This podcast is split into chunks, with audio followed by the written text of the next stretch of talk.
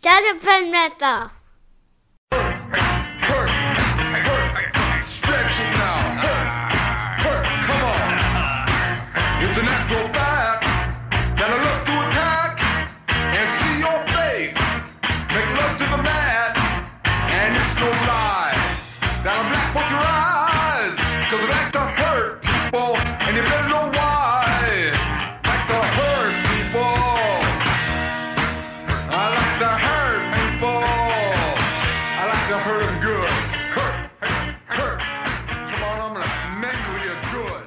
Hello, wrestling fans, and welcome to Shut Up and Wrestle, an old school wrestling podcast about good conversation and great stories. I'm your host, Brian R. Solomon, and welcome to episode four. Episode four of Shut Up and Wrestle. We have a great guest lined up today who is directly related to my upcoming biography of the Sheik. Uh, Blood and Fire, the unbelievable real life story of wrestling's original Sheik. And we'll get to him in a minute. I'm, I'm going to tell you a little bit about him and, and welcome him on. He's someone that I've gotten to know over the course of writing and putting together the book. Uh, but first, I just want to say thank you for listening to the past three episodes. And I hope you enjoyed the last one, episode three. That was a very special one to me where I got to chat with uh, Keith Elliott Greenberg from um, who I've known from our both of our days working on WWE magazine and Raw magazine and places like that. I just thought Keith was an amazing guest, and he was, you know, whether he realizes it realizes it or not, he was a mentor to me back in those days. So I'm grateful to him for coming on.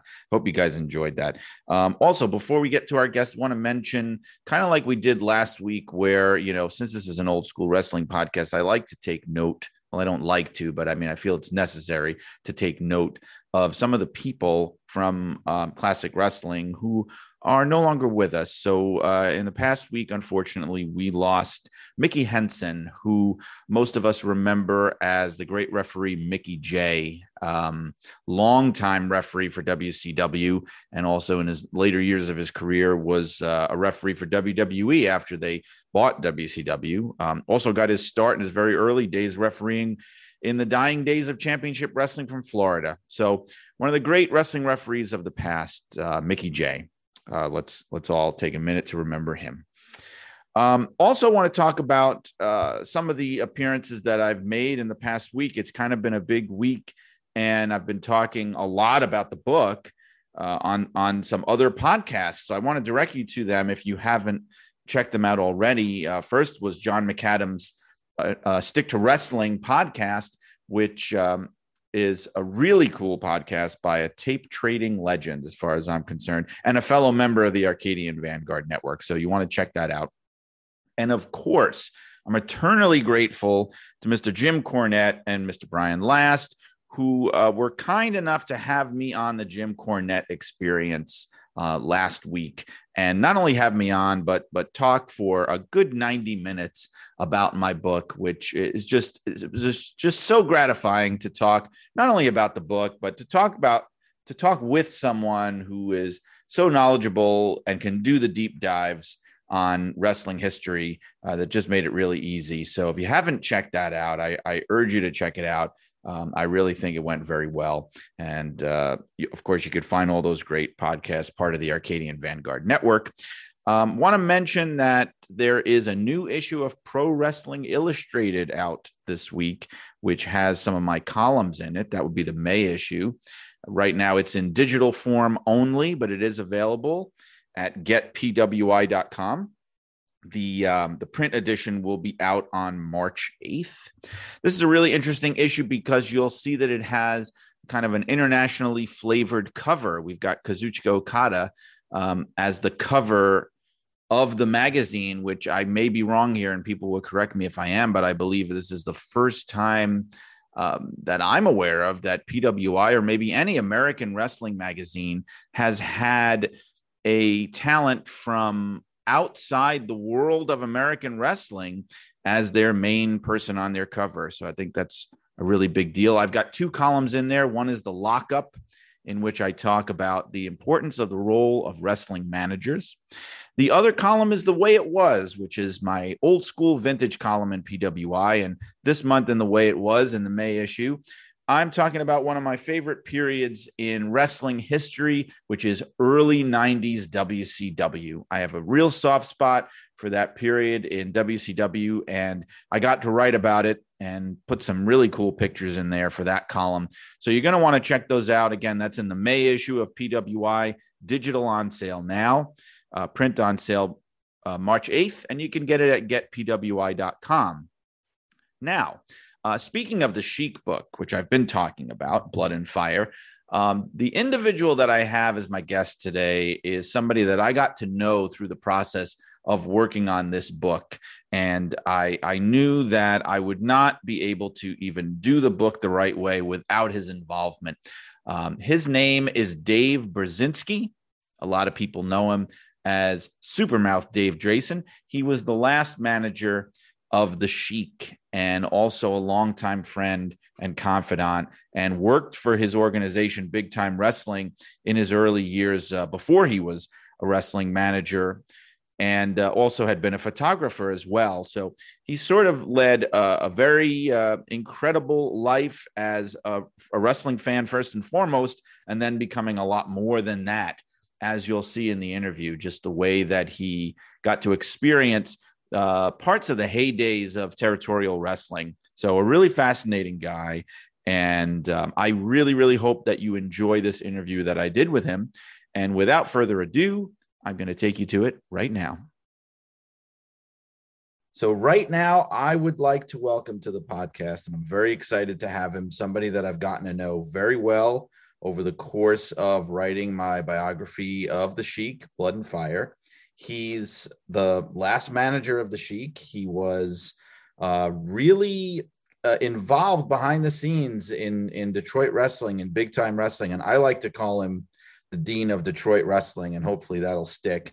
But um, he currently also is doing the big time memories YouTube series with Terry Sullivan for people that have seen that. If you haven't, we're going to talk about it a little bit. But I am talking about uh, the man, sometimes known as Supermouth Dave Drason, known to his close friends and family as Dave Burzynski. Dave, welcome. Hey, thanks for having me on, Brian. I wish you wouldn't have been calling me at three o'clock in the morning to do this podcast, but hey, it's you. You're a good friend. I'll let it slide this time only well, you know, it's my my busy schedule of of of writing constantly about wrestling and and it doesn't really um, give me a lot of free time and raising a four year old son. So you know that's that's the way it is. Oh, you know what? I forgot to mention too. Uh, in addition to everything else, uh, wine connoisseur Dave Burzynski. So. Well, I noticed that uh, you know even though people can't see us, but we're talking to each other over a uh, video conference, and uh, he's got his Pinot Noir and I've got my Pinot Noir. And, you know, we're going to have some fun just chit chatting back and forth, I hope. Yeah, you know, I figure sometimes it helps to kind of lubricate the memories a little bit and and, uh, and get people talking. So, you know, um, I, I wanted to mention too that um, I mentioned the book earlier. So this is kind of how we got to know each other. So the biography I'm writing, or actually I completed, and I'm I'm working on putting some of the finishing touches on uh, Blood and Fire, the unbelievable real life story of wrestling's original Sheik. That's kind of how we cross paths. Um, so, I mean, if people want to know just a little bit in a nutshell, I know it's kind of hard to encapsulate it, but um, what what was your involvement in the Sheik's organization in the 70s? Well, first of all, you know, you know, starting in the you know early to mid '60s, you know, I was just a fan, you know, and you know became you know interested in photography and travel. And just through my photography and meeting friends and you know got into writing for wrestling review and ring wrestling and wrestling monthly and all the after magazines. And you know all of that culminated you know, with me, you know, uh, becoming the first, uh, you know, photographer for, you know, big time wrestling. You know, a good friend Wilson Lindsay, who I idolized, you know, when I was a fan at Cobo Arena, he was up at the ring taking pictures, and I was sitting in my front row seat, you know, with my brownie camera, just wishing I could be him. And, you know, uh, just you know, with my ties in with, you know, the wrestling magazines and, you know, other contacts I had knowing a lot of the wrestlers, you know, uh, I became the photographer for big time wrestling. And uh, now you mentioned Wilson Lindsay, who uh, also he he was a he was the big time wrestling photographer, even going back to the days of of uh, Jim Barnett and and Johnny Doyle before the Sheik took over.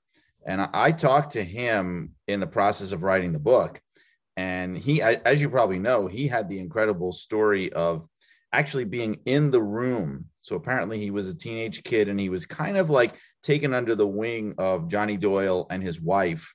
And so he would hang out a lot at their condo in Detroit. And he was in the room when Johnny Doyle signed over the the the Detroit territory, big time wrestling, whatever you want to call it, signed it over to the Sheik and and his wife Joyce. He was actually in the room. Exactly, he was there. Uh, you know, the saw the fifty thousand dollar check that, that uh, changed hands, and you know Wilson, you know, became the photographer for big time wrestling. Got paid to do so uh, but left because of Captain Ed, Eddie Farhat Jr. You know, he was just so mean to him. And yeah. Wilson said, I don't need this aggravation, and went on to bigger and better things. Yeah, that was something that I, I remember from the conversation we had, how he just said um, it just kind of wasn't as much fun anymore when when the Farhats took over, it became more serious. It wasn't he, wasn't having as much fun. It was just uh, the environment backstage but in the locker room and everything was just very, very different from what it had been just before that.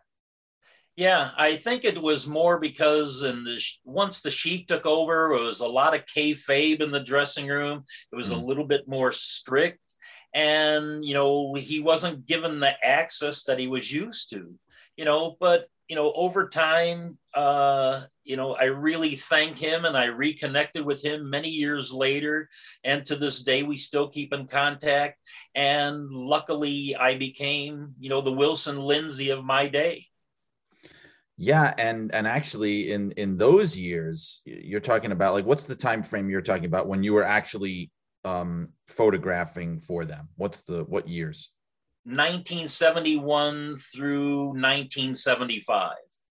Right. Uh, and the reason, you know, you know, I had, you know, been lucky enough to shoot at a uh, number of big time wrestling shows in like Dayton, Ohio, Cincinnati, Ohio, uh, just through my contacts with the promoter there, Les Ruffin.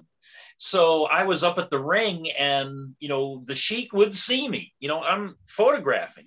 And it, it came to when the bruiser, Dick the Bruiser came in and was running, you know, opposition to the Sheik in Detroit. And it's like, you know, the very first show that he did, the Sheik uh, was sent a lot of talent from, uh, you know, all the NWA promoters around the country. And I mean, it was a super show at Cobo. And I just had to photograph this. It was like history in the making. And I took out my wrestling review press card. I asked one of the guards, the star security guards who I knew, and he took my card back to Joyce Farhat um, in the dressing room or her little office just off the dressing room. And she came out and, you know, I explained to her who I was and could I photograph the show? And she let all the security know that, hey, this kid's okay to shoot up at the ring. And from that day on, I became their photographer. And, you know, not only at Cobo, but I made trips, you know, to all the, you know, shows in Ohio, Ontario, throughout Michigan. Uh, my photographs were published in, you know, uh, the Body Press program. Uh, then I started writing stories for the Body Press program. And, you know, I just had a great time as a kid, you know, being able to do this and being a, amongst the greatest talent in wrestling history and being able to photograph them and you know get pose pictures in the dressing room and travel with them uh you know for a kid you know at my age, you know, under 18, I, I, mean, I was having the time of my life. That's incredible to me. I, I always compare you know the, those kind of situations to uh, almost like the the movie almost famous if you've ever seen that about you know the kid who becomes a, a writer for rolling stone you know when he's like not even barely out of high school and he and all of a sudden he's on the road with all these rock stars and things and he's in this in this world um, it, it, it always kind of reminded me of that just um, getting that kind of exposure i mean i got involved with WWE a, a little bit after that. I mean, I was in my 20s, but it still always felt like you know you're you're allowed into this world and it's almost like an honor that they admit you into this world and sometimes you don't always feel like you belong there you're going like well i'm not not really i'm not a wrestler or anything and i there were times where i would almost feel like i was an imposter like i like i shouldn't be there you know i was seeing and hearing things that i shouldn't be seeing and hearing well, you hit the nail right on the head. That's one of my favorite movies. And every time I watch it, I relate, you know, his life and, you know, for the writing for Rolling Stone to mine for writing for the body press and, you know, traveling with the guys and, you know, you know, trying to get accepted into this kayfabe world you know, and the same thing happens in the rock and roll world too. Uh, and you know, mine was in wrestling, and his was in the rock and roll, and you know, like you said, you know, that was, you know, I relate to that movie, you know, just like, you know, beyond belief. So you got, you know, brought into this world. And not only that, but we're talking about, you know, for those who know about the Sheik, and we're talking about the original Sheik here, we want to clarify that, you know, especially with younger fans and younger listeners. We're not talking about that other guy with the handlebar mustache, right? We're, t- we're talking about the real original Sheik um, the guy who you know main evented all over the world and was one of the top drawing and and and heat getting heels who ever lived.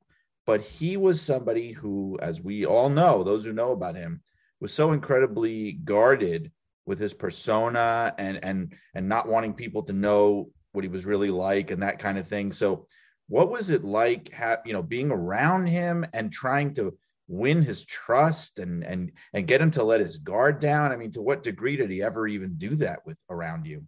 In those in those early years, I'm not talking about when you were managing him later, but in those early years. Well, first and foremost, to try to get accepted into the you know world of professional wrestling, you know, as a young person, you know, that's one thing. To get accepted into the Sheik's world was a whole different category. Uh, you know, when I first met him formally, uh, you know, he kayfabe me, you know, wouldn't talk in front of me, you know, sort of gestured to, you know, his wife Joyce. But over time, uh, you know, he asked me to come in because after a match, he was so bloodied up and it's like you know he just motioned me to come into his dressing room uh, private dressing room and photograph him and you know when i was done you know he would turn to me and say thanks and it's mm-hmm. like wow the sheik said to me thanks right. and then over time you know traveling and being at other shows you know you walked you know, on you know eggshells with him because you never know. I mean, he was just a scary person you know the the person who could just walk out to a ring and just make a gesture to somebody and make them you know near crap their pants and jump three rows behind themselves you know just by a you know a little gesture gesture that he did. You know and that was the same thing when you were around him. You know you didn't want to say the wrong thing. You didn't want to do the wrong thing uh, and to gain his trust. And you know luckily you know, I was, you know, very fortunate that, you know, he took to me, he liked me, you know, brought me into his world and respected me, uh, you know, treated me like a normal human being as opposed to, you know, I've seen, you know, him be very nasty to other people, um, you know, but, you know, that was, you know, being in the world of the Sheik. I was very fortunate yeah, I mean, was there ever was there a moment that you remember where it's like all you know what I'm trying to say here was was there ever any one moment where he he suddenly kind of put his guard down eh, like where he had decided okay I can be myself in front of you? Did that ever happen? Yeah, I mean, it happened a little bit here and there, bits and pieces, you know, over the years but the one I really remember is uh, the night before Eddie Farhat Jr.'s wedding when they had the, oh, I forget what the women do. You know, it's like, you know, and like a bachelorette. She, the bachelorette party, but it wasn't really like they are now with strippers and all that kind of stuff. This was right. more, you know, cake and punch and, you know, all the women getting together. Uh, Sheik and I were there. And I mean, we were the only two males there. And we were off to the side and we just talked. And you know nothing he didn't ask me anything about wrestling at all. He asked about my life. Where did i live? You know i lived on the east side of detroit. And you know we got to talking. You know the only wrestling stuff that we really talked about was my traveling going to uh, LA and Georgia and St. Louis and Texas and New York, you know, as a young kid you know, I would, you know, he was just astounded that I went to all these territories. And this was when I was like 13, 14 years old. And I would tell my parents that, you know, I was off of school on Friday, which I really wasn't. And I was going to go spend the weekend, you know, over a friend's house down the street. And, you know, we're going to be playing baseball and games and stuff. And I'm going to spend the night there. Well, little did they know I would, you know, pack a bag and I would take a bus to downtown Detroit to the Sheraton Cadillac Hotel.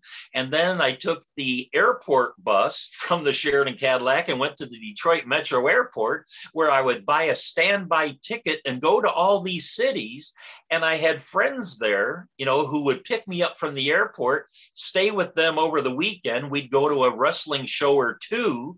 And on a Sunday, I'd fly back home, you know, do the same bus route back home. And my parents never knew that I had ever left the city, you know, but I was able to photograph at all these wrestling shows interview some of the you know new guys that I had never met before and put stories together for Wrestling Review and all the other magazines and that's how as a kid I made my money. And that's the thing that you know we were talking about this a little earlier that I think sometimes fans who are younger and and by younger I don't even necessarily mean young I just mean even even fans that are my age or even a little older who who it's hard I think to explain and to understand that this was a time when obviously we know there, there's no internet, there's no computers, but I mean, there was there really was this kind of network, and I feel like you were a part of it of of of hardcore kind of wrestling fans who kept in touch with each other all across the country, traded results, traded information, you know, and and and I know like and correct me if I'm wrong, but you know, it's it's people like you, it's people like Tom Burke, and I think like Dave Meltzer in those days when he was very very young, and John Arezzi and people like that who who are like this this it, it's kind of like a culture that just doesn't exist anymore of fans who who kind of reached out to each other all across the country. Well, not only across the country, across the world. Yeah. I mean, I would correspond with guys in Japan and Australia, you know, Europe, uh, Canada. Uh, you know, and all credit has to be given to a man who doesn't get any credit at all for it, for really bringing fans, promoter, and you know wrestlers together, and that would be Don Wilson. Uh, he started the WFIA, the Wrestling Fans International Association, and you know we would have yearly conventions and you know like a three day weekend where fans from all across the country and all across the world would get together talk wrestling and you know exchange photographs and you know programs and you know like you said that network of people that you really corresponded with snail mail I mean, you'd hmm. write letters, you know, or type letters, which all those letters from all those people I still have in my boxes in my archives in the basement. And it's so funny on you know sometimes you know i'll go down there because somebody's looking for a magazine or a program and i'll go down there and i'll run across one of these letters and i'll start reading you know a letter that i got from like you said tom burke or john arezzi or correspondence from you know people all across the world and what we were talking about at that time. Like you know uh Dory Funk Jr. winning the NWA championship, or Bruno Sammartino losing to Ivan Koloff, or the time that uh, I think it was Harley Race lost the title to Giant Baba in Japan, where nobody in the United States was supposed to know about that. You know, the title change, which is never in any of the record books you know, uh, from the NWA. But, you know, there is, you know, historic proof that Baba did beat, you know, Harley for the title, you know, over like a week or two period. Yeah, because I know, you know, nowadays when you see, whenever you see, and I, because of the internet and everything too, whenever you see kind of like title histories for the NWA title, they do include things like the Baba title switches and stuff.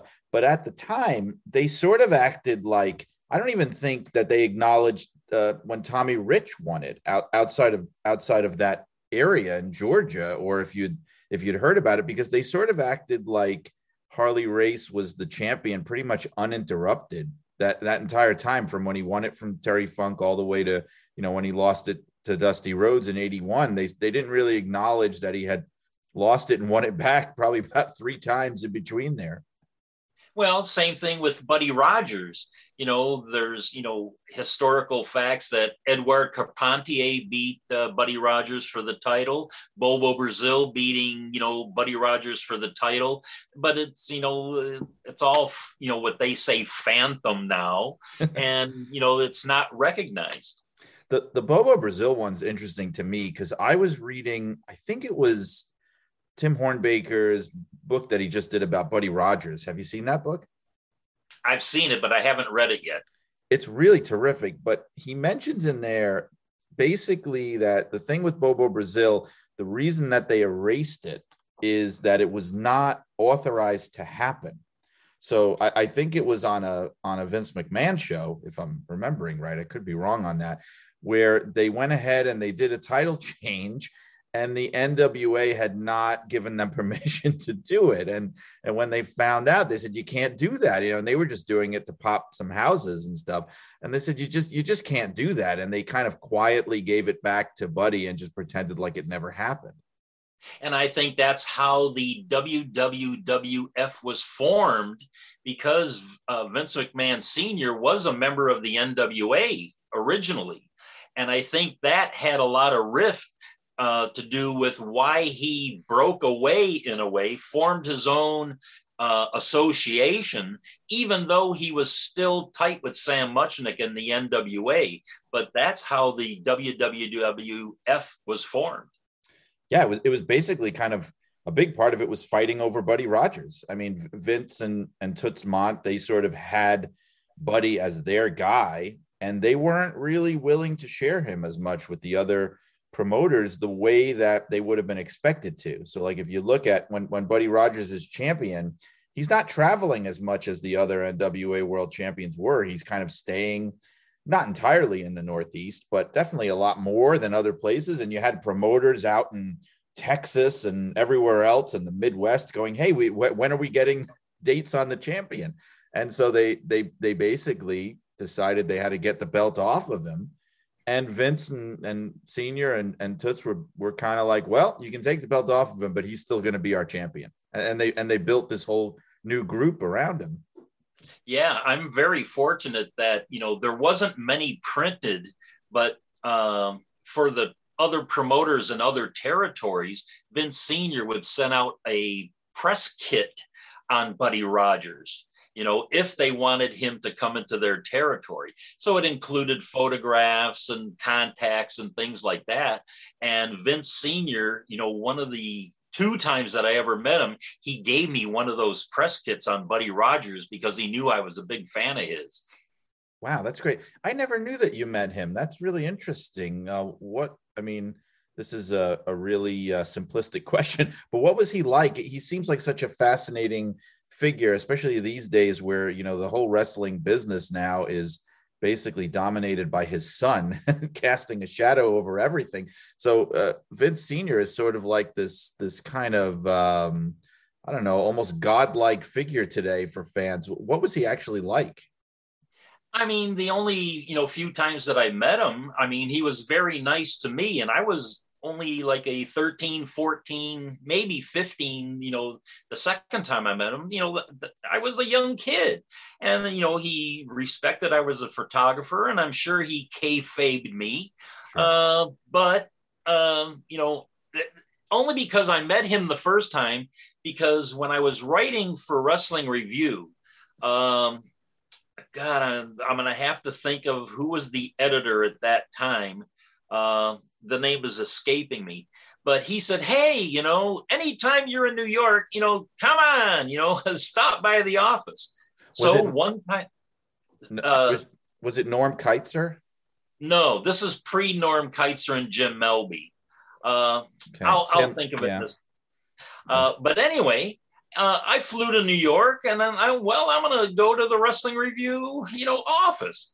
So I'll never forget, you know, I went to their office in Manhattan and the secretary, I walk in, I said, yeah, I'm Dave Burzynski. I'm here to see Lou Eskin. Lou wow, Eskin okay. was the editor.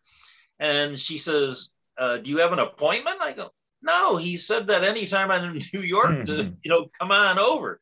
So anyway, she says, uh, Lou, you know, she, you know, had the uh, teleconference thing says lou uh, there's a dave burzynski here and it's like immediately he says oh yeah send him on in so i go on in and i walk in and he looks at me like you know a deer in the headlights is like Jesus Pete's this Dave Burzynski, he's a kid.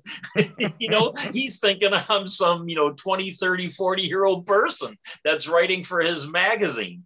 And he was nice to me and stuff. And he gave me uh, press passes to go to the garden that night for a, you know, uh, show. And he introduced me to Vince Sr. that night.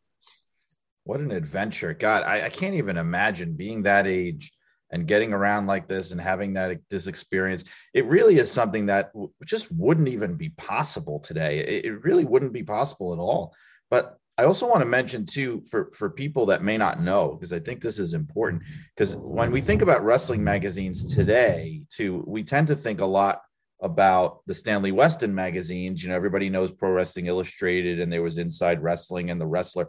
But but really, in this era that you're talking about, kind of like the '60s and '70s, and especially the earlier part of the '70s, Wrestling Revue. Correct me if I'm wrong, but that was really the top wrestling magazine, wasn't it? It was probably the best-selling, you know, wrestling magazine. Uh, but I think you know, for the hardcore wrestling fans and historians, ring wrestling mm. had the truer, uh, better stories. Uh, I'm not necessarily the photographs, but you know, uh, boy, they were pretty equal. But e- Wrestling Revue was probably the top selling more than Ring Wrestling was. But both magazines were, mm. you know, uh, you had to have them every month. Yeah, so I guess yeah, right. Wrestling Revue would have been, you know, the one that was maybe a little bit better known, but and I and I know even from, um, you know, I have a lot of them collected, and I've looked through them all the time. And it, you, I'm talking about the ring wrestling. I mean, that was a really quality publication. I mean, they and I talked to Tom Burke about it too because I guess he was involved with it for a while that magazine, the thing I noticed about them is they really, really, really tried, and I guess because they have the name The Ring attached to it, like the boxing magazine, they really tried to treat it like a sport in, in a way that none of the other magazines did. They didn't get involved in any of the sensationalism and the kind of lurid stories. They really tried to treat wrestling like boxing. Yeah, they made it a legitimate sport. I mean, uh, Wrestling Revue Wrestling Monthly and Ring Wrestling, they treated it as a sport, as opposed to what we all call the Apter mags, which nobody wrote for. I mean, they wouldn't accept any stories from me or any of the friends that I knew. I think uh, Bill Apter sat behind a typewriter and, you know, fictitiously did all these sensationalism stories, you know, and the only thing that he did to create these stories was you know get photographs from like myself and you know uh, Gene Gordon you know in uh, Charlotte and you know the guys out in L.A. and you know from whatever territory he'd get these photographs and just you know make up you know stories you know to go with you know the photographs right just kind of make up a story to go with with good pictures. And I got to tell you, when when I was writing for WWE magazine and or WWF magazine too, I mean that magazine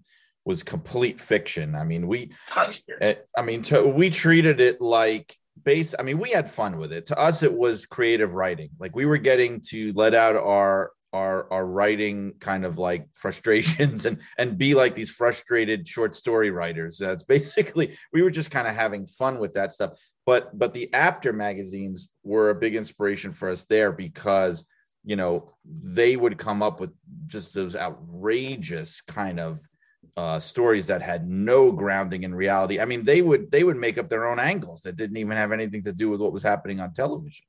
Exactly. You know, but let's get back to big time wrestling. We're talking yeah. Detroit here. Yeah, let's do that. And actually, I, I was ready to jump back into that. And the reason is that I'd really be remiss if I got to talk to you like this and didn't bring up the fact, and I think people should know this, that you grew up as a small kid, right? You were the neighbor of a name I'm going to mention, Leaping Larry Shane. And for people that that don't know, uh, and that if it's before your time, Leaping Larry Shane was at one time one of the top babyface stars in wrestling and probably the, the, the most popular wrestler in the Detroit area for a little while there. And you were kind of like, what did you, you, you he rented? Did he rent from your parents? Is that how it worked? Yeah. Uh, my parents owned a two story home on the east side of Detroit.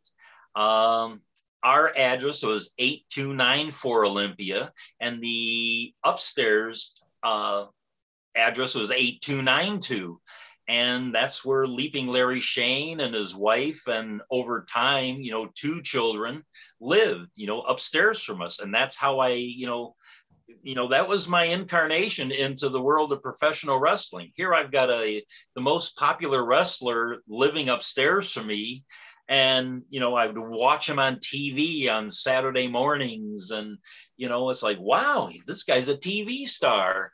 And i'd see him and we'd talk and we'd you know, times when he's home playing with his kids and I'd be out front, you know, where, you know, we, you know, I gave him one of my baseball mitts and me and him would, you know, toss baseball back, you know, and forth on the sidewalk. And, you know, every so often, you know, one of the neighborhood kids would come up and ask for his autograph. And, you know, he was very kind to them and, you know, supportive and, you know, would do so. And, you know, here I've got, you know, like, you know, a star, you know, living, you know, upstairs years from me. And, you know, he took me in and he took me to my very first show, which was a um, show at WXYZ TV, Channel 7 in Detroit, a TV taping, you know, before his match at the Olympia. And, you know, from that point on, I was hooked. You know, I just couldn't miss a show. I couldn't miss a TV show. I didn't miss a Cobo show. Uh, wrestling, you know, as a very young child was my life. And he and the Sheik were, you know, even though obviously they feuded in the ring, they were actually very close friends, weren't they? Yeah, uh, here in Detroit, and you know, especially down in Texas. You know, right. they both uh, worked down there. You know, for the Funks at that time both big stars. Larry was, you know, one of the top uh, baby faces there. The Sheik was a up and coming, you know, dastardly heel, and they feuded down there. And you know, they brought that, you know, heat and you know, friendship and everything back up here in Detroit. Unfortunately, you know, before the Sheik bought the big time wrestling territory, you know, uh, Larry was killed in an auto accident on his way home from a show. Yeah, and and, and you know, I had heard that uh, in some of the research that I was doing for the book, I had heard that a lot of people speculate that the Sheik had kind of been hoping when he bought the company that he could set. Obviously, he was going to set himself up as the top heel, but he was really hoping that Larry was going to be the top face, and they would sort of, the, you know, the, their headline feud in a way, almost like what, what wound up becoming the Sheik versus Bobo Brazil. Originally, in his mind, he was thinking it, w- it would be the Sheik versus Larry Shane. Yeah, well, what could have been? You Yeah. know, uh, you know, I think about that often. You know, if Larry Shane was the top baby face, you know, here, I mean, un, you know, the the guys that he could have feuded with, not only the Sheik, but you know, Bulldog Brower and Killer Carl Cox, uh, and so many of those other great heels that uh, were in the territory when the Sheik bought it. Uh, it, it could have just been incredible. And let's talk about that a little bit too, because I, you know, I did not grow up in the, in that area, nor did I grow up in that time period. But I've and pe- people know because I'm I've done this book. I've always been fascinated with Detroit wrestling from that era, and specifically Cobo Arena. And I think I've told you the story about how I had the one experience of being, you know, near Cobo Arena. I didn't even go inside when I was working for WWE, and they were doing a show at Joe Louis Arena and I was there to cover it. And I, I'm walking along, walking through the parking lot, and I look over to my right and I go, Oh my God, that's Cobo Arena. I can't believe it. I've got it. And I went over just to peek inside because it just felt to me like hallowed ground. Like that to me is on, it's right up there, you know, on the list with Madison Square Garden, the Olympic Auditorium, the Kiel, places like that. Uh, what was it like really being there for those really super stacked Cobo shows that they would have. Oh God, uh, undescribable. You know the talent that you know. You know back then you couldn't really appreciate uh, all the talent that was on those shows. You know now when I would post something online with you know one of the lineups from the Body Press program, you know it's like it's a who's who of wrestling. And everybody goes, you know, they'll look at that and they'll go, wow, I wish I could have seen that card. What a great card. But, you know, back then, you know, some of the preliminary matches, it's like, you know, a Prince Pullins or a Bobby Shane or, you know, uh, Bill Terry, who became, you know, Kurt Von Hess. Uh, you know, Johnny Powers, uh, you know, so many of these other guys that were on preliminary matches, you know, who became superstars in the world of professional wrestling. You know, you look at those Cobo cards and, you know, cards that were at, at the Olympia, you know, even the Sheik. I remember, you know, in like 1962, 1963, you know, the Sheik was like, you know, a preliminary bout, you know, Mm. the second or third bout on the card. You know, could you imagine that now?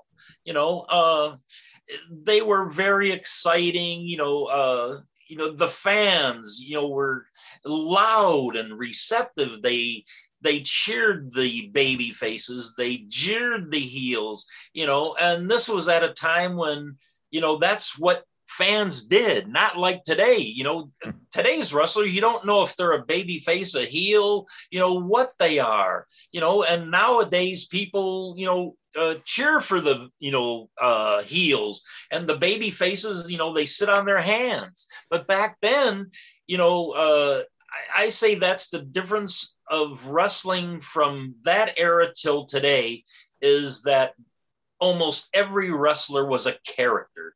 You had the cowboys, you had the Indians, you had the Germans, you had the Japs, you had the, you know, every, you know, the mask guys, uh, the deformed guys, the oddities, you know, everybody was a character. Uh, and that's, you know, everybody is just, you know, today's wrestling, you know, you don't have that. You know, you, I, I say that you know it's hard for you know the hardcore wrestling fans these days to get behind you know anybody you know in the world of wrestling Well, I know that, and I mentioned this in the book too, how I feel that big time wrestling in Detroit was really kind of ahead of ahead of the curve in a way, in that the Sheik really understood that wrestling is show business, you know, and, and he really leaned into that. Like you said, they wanted to have characters, they wanted to have real good guys and bad guys to have these compelling conflicts that people would get into and you know it, it almost sounds taken for granted now but you know every territory back then and the way they presented wrestling it was like they really kind of trained the fans to accept what the kind of wrestling that they were presenting would be what fans knew so depending on where you lived you, you would sometimes get a different kind of brand of wrestling. You know, like Muchnick in St. Louis was doing something very, very different from what the Sheik was doing in Detroit. That's for sure. And Vince was doing something different in the Garden. And and you know, if you went to if you went to the Crockett territory, where in those early days it was all tag teams, there would be something different depending on where you went. But big time wrestling was, like you said, just so colorful and so intense. And and I want to say, and maybe I'm wrong, but maybe a, a, little more violent than you'd usually find in some of the other places. Would would would that be true? Uh, maybe in the early to mid 70s, you know, the violence really, you know, prevailed. But, you know, back in the 60s, you know, up to like say 70, 71, uh, it was almost like a Muchnick territory where, you know, wrestling, you know, pure wrestling you know, was its form. And you had a lot of guys in the territory who can really work. I mean, uh, it was the starting place for, you know, Dusty Rhodes and Dick Murdoch. Uh, you know, how can you compare, you know, the, you know, the Sheik letting them develop here? And but you had the older guys like Johnny Valentine and Whipper Watson, Lou Thesz, uh, Bulldog Brower, um, you know, Baron von Raschke, he, you know, honed his craft here early on. Uh, it's just a who's who of what the Sheik brought in here. And he let those guys develop their characters uh, on their own. I mean, he would, you know, probably determine, you know, who's going over all the time but you know, uh, I mean, when he brought in Pampero Firpo, uh, you know, hated heel. People just hated him. You know, right off the bat, he was like, you know, took over the number two hated spot behind the Sheik. Uh, but then, you know, I mean, with Pampero Fur, and even same thing with Bull Curry. Oh my God, Bull Curry, uh, what a monster heel here. But you know, uh, what the Sheik did he would tag team with these guys. He, you know, the Sheik and Bull Curry. Oh my God, who could ever beat those two? Sheik and Pampero Firpo. Forget it. You know, they're they're they're indestructible. But over time, you know, with these tag teams, you know, not every week after week, but every so often they would tag team, and then there'd be a falling out. Now you he switched Pampero Firpo to a baby face and Bull Curry to a baby face. Who would ever have thought? And the people cheered them twice as much that they ever jeered them. You know, they became, you know, icons here. Uh, and that was the magic of big time wrestling here. So, and when he would always associate himself with these other kind of vicious heels, like you were saying, and then sometimes there'd be a falling out. I'm also thinking like people like like Killer Brooks that he you know would have as longtime partners and things like that. Do you think that it, the fact that some of these heels would wind up turning, let's say, do you think it was more that the Sheik was so hated that people would go would would would root for anybody going against him because they hated him so much, or do you think it was more that the Sheik was trying to protect his spot as being the number one bad guy and he and so if you got too close to that spot then he would make you a good guy so that so that he would make sure that he stayed there well you answered your own question you know being the promoter the owner of the territory yeah you want to stay on top and you want to you know make the most money and you don't want somebody overshadowing you uh, not that he kept any of these guys down but he did you know keep a thumb over them so that they wouldn't, you know, leapfrog him and take over the top spot. That's why not too many guys, you know, uh, became United States heavyweight champion, you know, but, you know, we say that the Sheik was the draw in Detroit. He was the drawing, you know, uh, talent.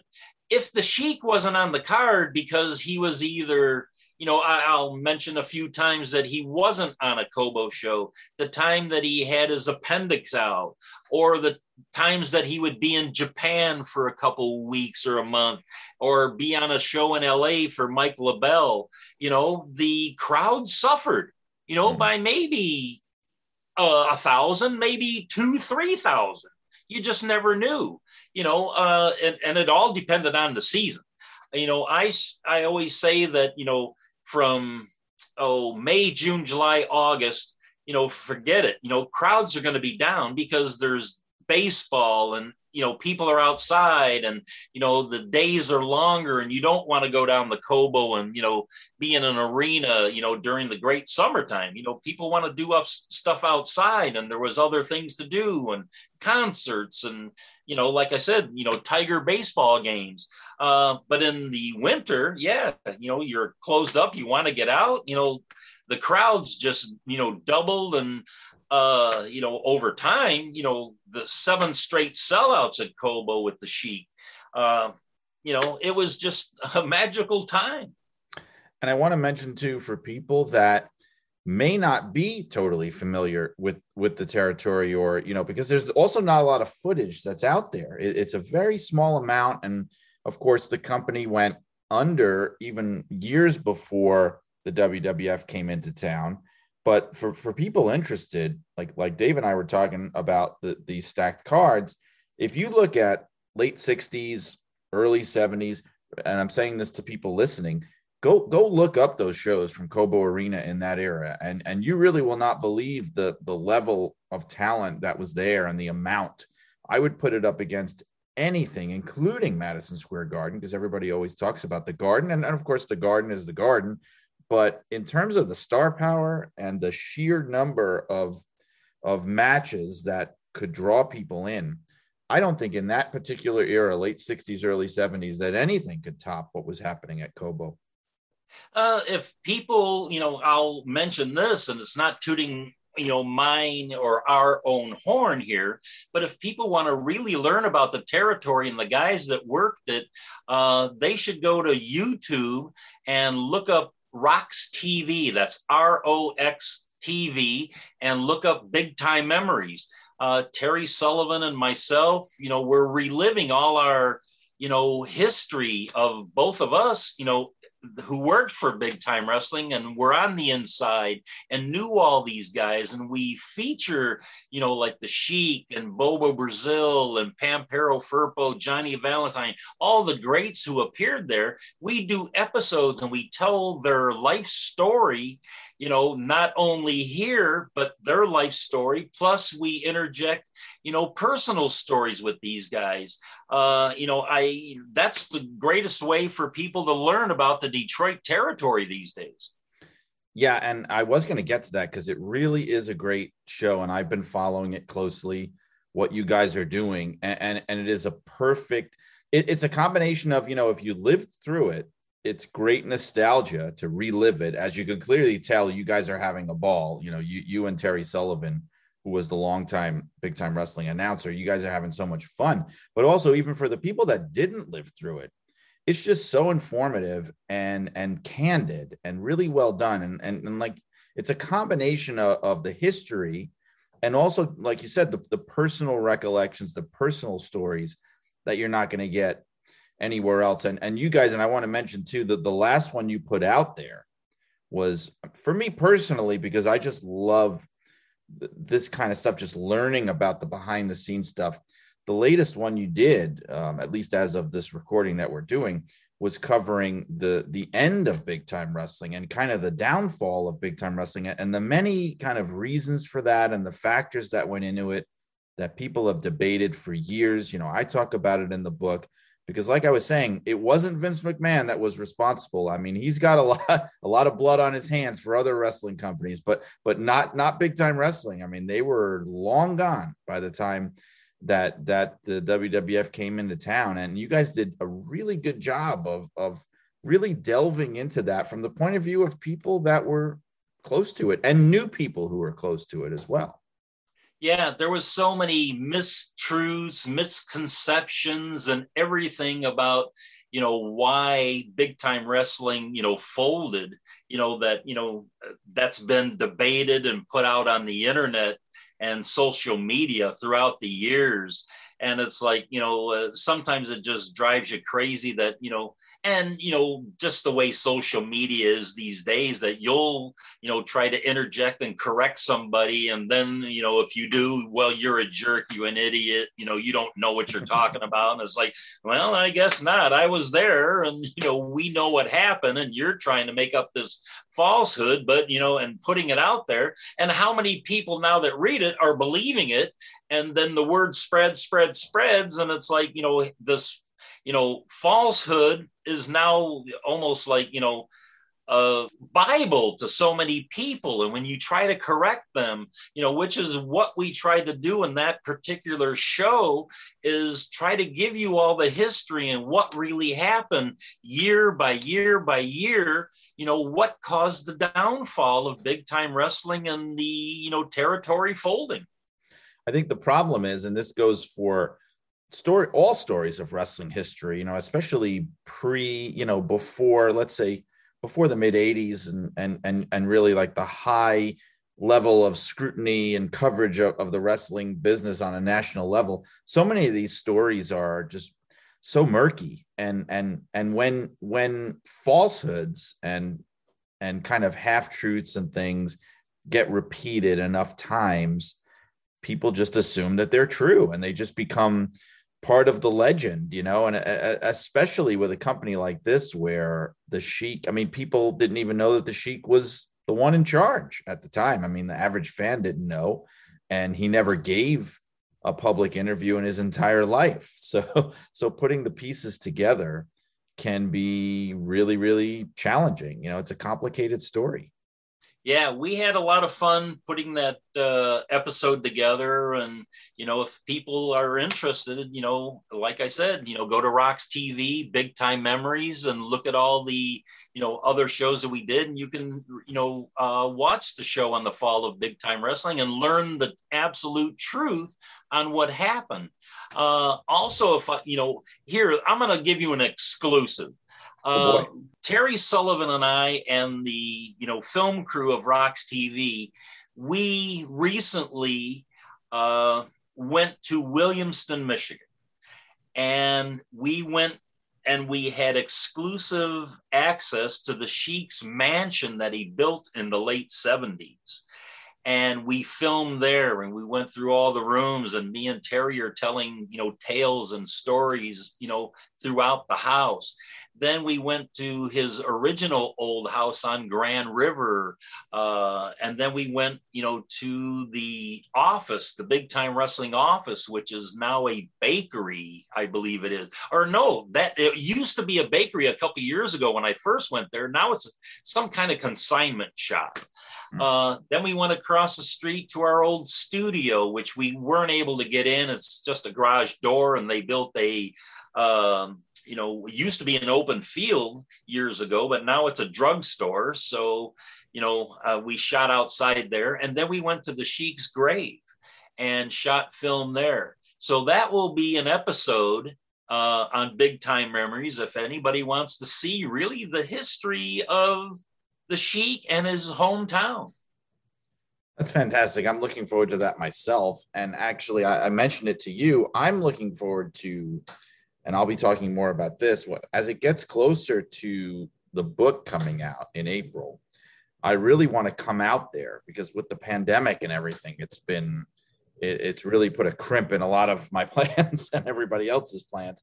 But uh, I want to get out there and really see some of these sites and get close to them and stuff. And I, I'm I'm looking forward to doing that. I have to say. Well, for your people listening to your podcast, let me give them a little insight on my personal feelings on your book that you wrote about the Sheik's life story. Um, it's um, it's an amazing book.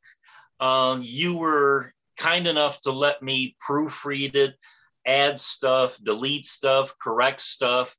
Um, you know, and reading through these 16 chapters, uh, I was beyond impressed with the, you know, uh, the digging and the, you know, what you did to bring the Sheik story alive. Uh, I mean, talking about his youth and you know his family and you know his wrestling career and just everything about that book I, mean, go to uh, where's it available at Amazon? You know, get your copy now. Uh, I, am telling you, this is going to be one of the most uh, sought after, biggest selling, I hope, for you. Um, books written about any particular wrestler in history. Well, I just want everybody to know that I did not pay Dave to say those things. No money changed hands, but I, I am very grateful in, in all seriousness and really humbled by that. And we've spoken about this privately too, because, you know, coming from someone like you, uh, that really carries a lot of weight to me. And that means a lot because I knew from when I first started this project two years ago that I was never going to be able to get it done, at least not the right way, without being able to consult with you and talk to you. I, I, just knew from the beginning. And I remember even from the first time we talked, I, I knew that I had to kind of win over your trust and win you over, that I wasn't just some kind of like half baked, you know, moron that was just kind of like just some some weird crazy mark that was trying to do this thing that I really was serious about it and i'm glad that that i did that you know that i really did that because your input your involvement in this thing really help to to make it shine you know because we're talking about an era we're talking about a person in wrestling history as important as he was that is now especially if you're talking about his prime you're looking at 40 50 years ago you know you're looking at stuff that in, in a wrestling business where history is never really placed at a premium it might as well be much much longer ago than that and so to put this story together was something that was really important to me. And to have somebody there involved with it, because there's not a lot of people that you can talk to like that. I wish I could have sat down with the Sheik, and not that he would ever talk to me, but I wish I could have sat down with Bobo Brazil and and people like that, and you know the mighty Igor and stuff. That that would be amazing. And and you helped to give me a, a portal into that world in whatever way that it was possible. So I thank you for that. Well, and you didn't get any help from the family either. You know, there was nobody well, from the family who was yeah. willing to talk to you about this book, thinking that you're some kind of jabroni who was really gonna, you know, uh, you know, do a basically a fiction novel about the life of the sheik, and they couldn't have been more wrong. You know, it's one, it's a it's an unfortunate thing. I I would have loved to have had, of course, I would have loved to have had the family involved. And it, it, it's too bad that, you know, as a lot of people know, both of the Sheik sons, Eddie Jr. and Tommy, both tragically passed away within the past year during the time that I was writing this book. In fact, Eddie Jr. passed away on the day that I finished writing the manuscript, which is which is totally insane. But you know, I had been communicating with them, as I said to you a few at a, a few points and and you know they were famously reticent and famously hesitant to be involved in a in a project like this and for a lot of reasons and they were very skeptical especially talking about Eddie Jr and I had really hoped to be able to convince them and, and I felt that Eddie was coming around. I, I mean that. I really do and I have I have the emails to prove it. He was coming around and then unfortunately you know Tommy got sick and he passed and understandably Eddie was really unconsolable and really didn't want to talk much after that. And then he passed. You know, he he got COVID of all things, which which was really terrible because I remember him publicly talking about, you know, very much talking about how how important it was during the lockdown for people to follow, you know, precautions with COVID. And and he was somebody that was really kind of like um, immunocompromised and vulnerable and he wound up wound up catching it and dying from it but it, it, it's it's one of my regrets, and I put it in the beginning of the book, even in the dedication of the book. They're both mentioned in the sense that I really truly mean it. I wish that they could have seen this book. And re- I'm not saying I'm not putting myself over that I wrote the greatest book ever. You know, Dave, you already put me over, but just in the sense of to see it and know that I was serious about it and that I was not trying to bury anybody. Yes, it's an honest book but I, I'm out to preserve the legacy of the Sheik, and I'm not it's not a smear job. And I really had the utmost respect for their dad. And, you know, I, I just wish they could have known that. But um, I could I could talk about Detroit wrestling with you forever, and we have to. I want to. I, I didn't even get to even some of the things I would want to talk to you about. So I'm definitely going to want to have you back at some point to to talk more about this stuff um, and and get into even more incredible stories of of big time wrestling and even beyond big time wrestling just almost like y- your adventures in the business. Uh, you know i almost feel like one of these days you need to write a book dave and i could probably help you do that but you should do it. Well so many people have said you know to you know that i should. I've asked scott teal and you know he's trying to get out of that kind of stuff now. Greg yeah. Oliver, he won't take on that project. You know, you if you wanted to, you know, you know, but you know, the thing that you know I say to so many people who, you know, say you should do a book. Well, it's a two to three year commitment. You know, it's not like, you know, uh, you sit down and you interview or, or you write yourself, you know, over, you know, a couple weeks, a month, a couple months. No, this is a commitment of two, three, you know, even more years of writing a book. You know, so you know, I've got a lot of tales to tell. You know, I tell them on podcasts. I, you know, tell them on the Big Time Memory Show. I, you know, do it on social media. Uh, the, you know, I personally don't think I have a you know a, a, history of you know what people want to read about. I'm no Ric Flair. I'm no Dusty Rhodes. But you know, uh, I have a passion for wrestling. Uh, I've been around it. You know, I've been around some great things that happened, and you know, through like your podcast, I hope people enjoy what I had to say today, and that they would welcome me back one day. I think that people would. And I think even just listening to what we've talked about today, you know, people can hear that you've had some interesting experiences in the business, I would say. So it's something to think about. But um, this has been this has really been a pleasure. I have to say it's it's been great to to kind of reminisce about this stuff with you for the people that remember it or just the people that want to learn more about it it, it, it's great stuff. So I would I would advise people to check out Big Time Memories, especially because it's it's sort of like um, history 101 for Detroit wrestling. It's a great thing that people should should seek out. And I also want to thank you, Dave, for taking time out to do this and to for living up to your to your moniker today of the supermouth. thank you for being so free with your time and with your stories and I'm all, you know, I, I, I got through a couple of glasses of the Pinot Noir, so I think that that that made it even more enjoyable. So thank you. Oh Dave. darn, I'm I'm still on my first glass. I, I must have really been talking super mouth. God, I should be on my second glass too. Well, I'm gonna I'm gonna let you go then, so that you could get on that and just continue, you know, imbibing for the evening. I thank you for having me on. Uh, much appreciated. It's always good talking, you know, stories to a friend that I can relate to, as opposed to an interviewer who, you know, would, you know, probably, you know, not do and bring out things in me like you just did. Uh, you're a good friend. You know, I like I say, you know, people buy his, you know, book that's coming out. You know, uh, go to Big Time Memories, uh, leave a comment about this podcast. And like I said, if you want me back, I'm here for you, brother. Great. That's all I wanted this to be. Like you said, I this podcast is really about friends talking about old school wrestling. That's really what it is all meant to be. And I think we lived up to it with this. So thank you, Dave. Quite welcome. Cheers. All right. You too. Take care. Well, there you have it, folks. The great Dave Burzynski, aka Supermouth Dave Drason. Um, I can, as you can hear, uh, as you heard just there, I can talk about Detroit wrestling and I can talk about the Sheik forever. So that was a fascinating conversation for me to have. I hope you found it fascinating as well.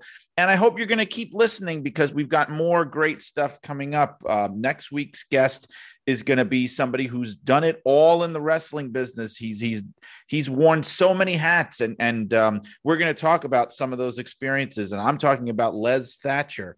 Les Thatcher going to be the next guest. We've got other people lined up like um, uh, Dave Dynasty, and we've also got Jeff Walton from the world of Los Angeles Wrestling and Mike LeBell lined up. So those are going to be really interesting. Um, there's plenty of ways that you can find Shut Up and Wrestle. not sure where you're finding it, but obviously our main website is suawpod.com.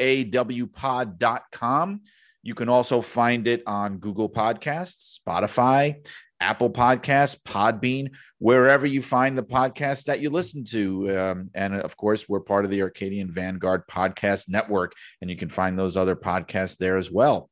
As for me, you can find me on social media. Of course, I'm on Twitter and Instagram as Brian R. Solomon. You can find me there. On Facebook, uh, my wrestling related page is Pro Wrestling FAQ. So if you look for that, you'll find me on there. You will also find links to my author webpage on those social media sites. Also, want to mention that I am the co host of the PWI podcast with Al Castle. So you might want to check that podcast out as well.